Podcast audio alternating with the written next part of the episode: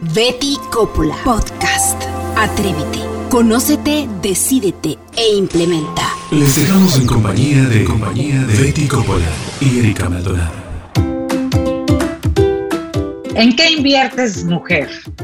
Este es un espacio que hemos creado en vida para poder recordarte que nos es muy fácil como mujeres distraernos, ocuparnos y dejar de pensar en nosotras mismas. Cuando la realidad es que para que todo y todos a nuestro alrededor estén bien, deberíamos empezar por lograr estar bien nosotras mismas antes que nada. Ay, pero ¿cuántas de nosotros nos hemos hecho esta pregunta, Betty? ¿Qué es estar bien? Porque si pensamos el estar bien, no tiene el mismo significado para todas. Y mucho menos ahora, después de todo lo que hemos pasado con el COVID. Pues mira, Entonces, perdón Betty, pero explícanos, ¿para ti qué es estar bien? Pues mira, Erika, la verdad es que todas en la vida estamos librando alguna batalla o tenemos alguna preocupación en mayor o menor medida, en algún tema de la vida, no importa cuál. A todos nos preocupa algo. No conozco a ninguna persona que por más feliz que parezca, no le preocupe algo en realidad.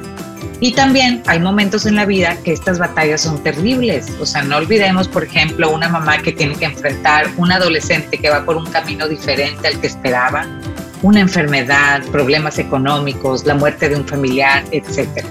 Y como mujeres, casi siempre nos tomamos la responsabilidad de poder estar y actuar bien ante cada situación. Olvidamos así que también tenemos derecho a llorar, a tener miedo, a no querer afrontar dichas situaciones. Entonces nos hacemos las fuertes, queremos ser como las héroes de la, de la película. Y si sumamos a esto que la realidad es que en el día a día siempre existen pequeñas batallas que nos van impidiendo ser felices, entonces nos damos cuenta que mantener la paz y la calma se vuelve un objetivo súper difícil de alcanzar.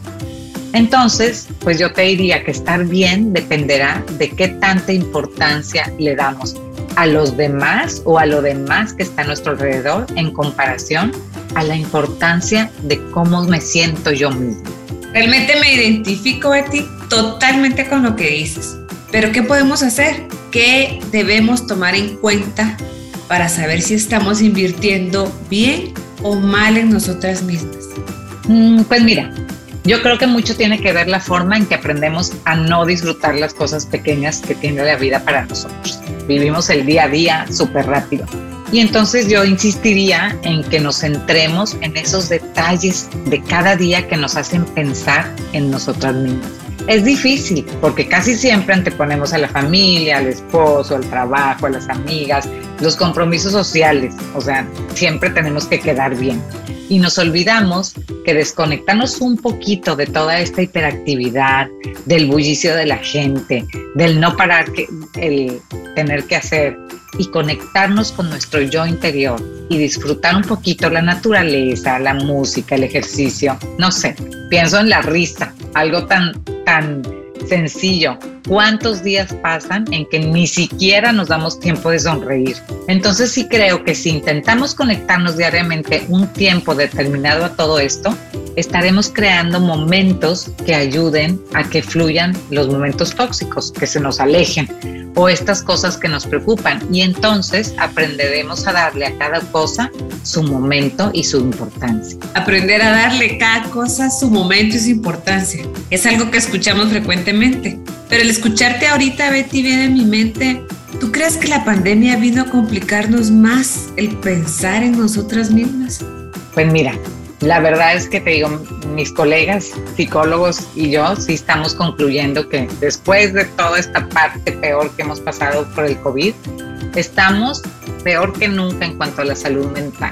La verdad es que nuestros consultorios se han llenado, se han triplificado, la gente está más consciente de trabajar en su en su salud mental. Cuando todo este tema de la pandemia llegó a nuestras vidas, nuestros cerebros en realidad fueron pasando por diferentes etapas, como pasa en el duelo. La primera fue una etapa de negación. O sea, todos pensábamos que no nos iba a pasar a nosotros, que eso estaba pasando al otro lado del mundo y que muy difícilmente iban a llegar. Y mucho menos nos propusimos que los gobiernos no pudieran hacer algo para evitarlo, ¿sí? Entonces lo negamos. La segunda etapa fue una etapa de miedo, ¿sí? Donde nos tuvimos que enfrentar a cosas que nunca habíamos vivido. La incertidumbre de toda esta situación invadió a todo nuestro organismo y nuestro organismo naturalmente se puso en un estado de alerta. Entonces empezamos a generar todos los seres humanos una hormona que se llama cortisol, que es la hormona del estrés. Y entonces nuestro sistema nervioso simpático se activó, que es cuando tenemos miedo. Pero todo esto tiene consecuencias en nuestro organismo a lo largo del día, ya que como decíamos, existen cosas diariamente que nos ponen también en ese estado de alerta. Y cuando esto sucede también se aumenta la adrenalina y el cortisol. O sea, quiere decir que cuando llegó la pandemia, pues no solamente era el miedo a la pandemia, sino que también nuestras cosas diarias, ¿sí? Me sacaron de la oficina, me tengo que ir a mi casa, estoy encerrada en mi casa. Todos esos detalles nos fueron generando también miedos constantes y diarios sumado a esa incertidumbre de lo que estaba pasando. Entonces, si partimos de que el cortisol es una hormona cíclica que baja en las noches, llega a su ciclo más alto por las mañanas y luego vuelve a bajar durante el día, eso significa que nuestro organismo, si trabaja así el cortisol, nuestro organismo tiene buena salud. Pero cuando se vive en un estado constante de incertidumbre o de alerta o de amenaza constante, entonces nos intoxicamos de esta hormona y todo en nuestra mente y en nuestro cuerpo se va modificando.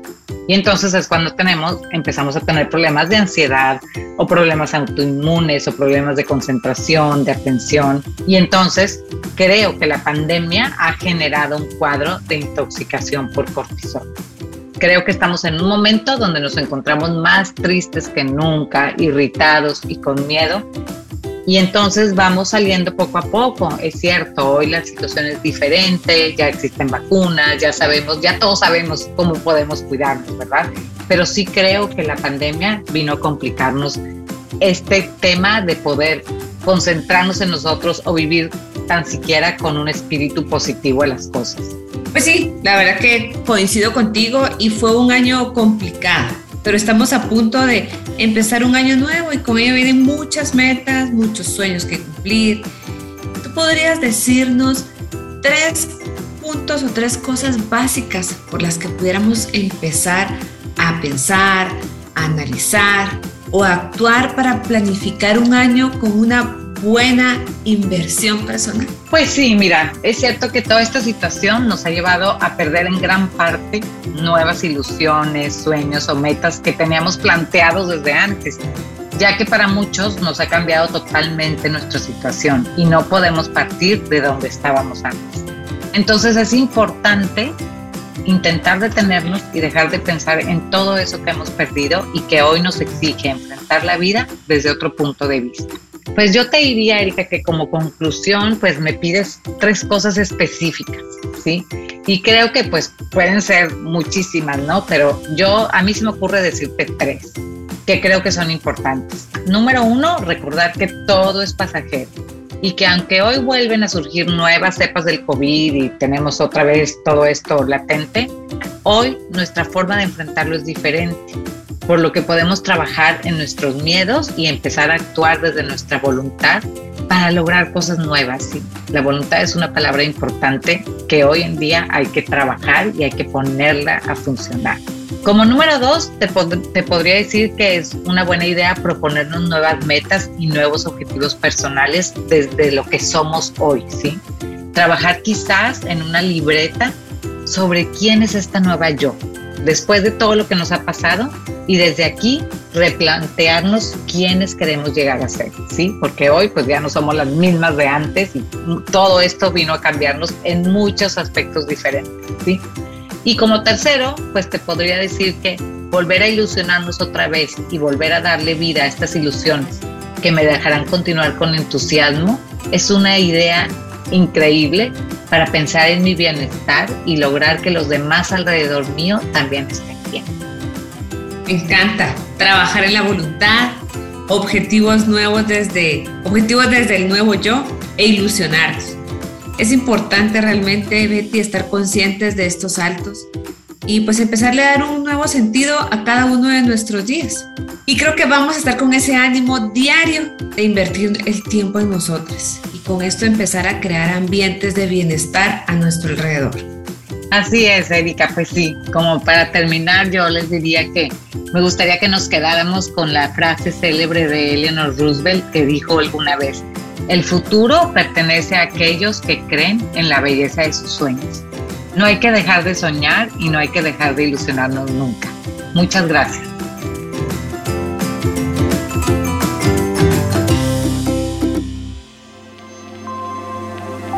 Agradecemos a todas las personas que hoy nos han escuchado en nuestra sección ¿En qué inviertes mujer? Aquí estaremos conversando de temas sobre tu interés en el que debemos invertir las mujeres. Y les invitamos a que puedan seguirnos por esta vía o bien por nuestras redes sociales en Facebook e Instagram. Betty Coppola, Psicología y Crecimiento. Atrévete, conócete, decídete e implementa.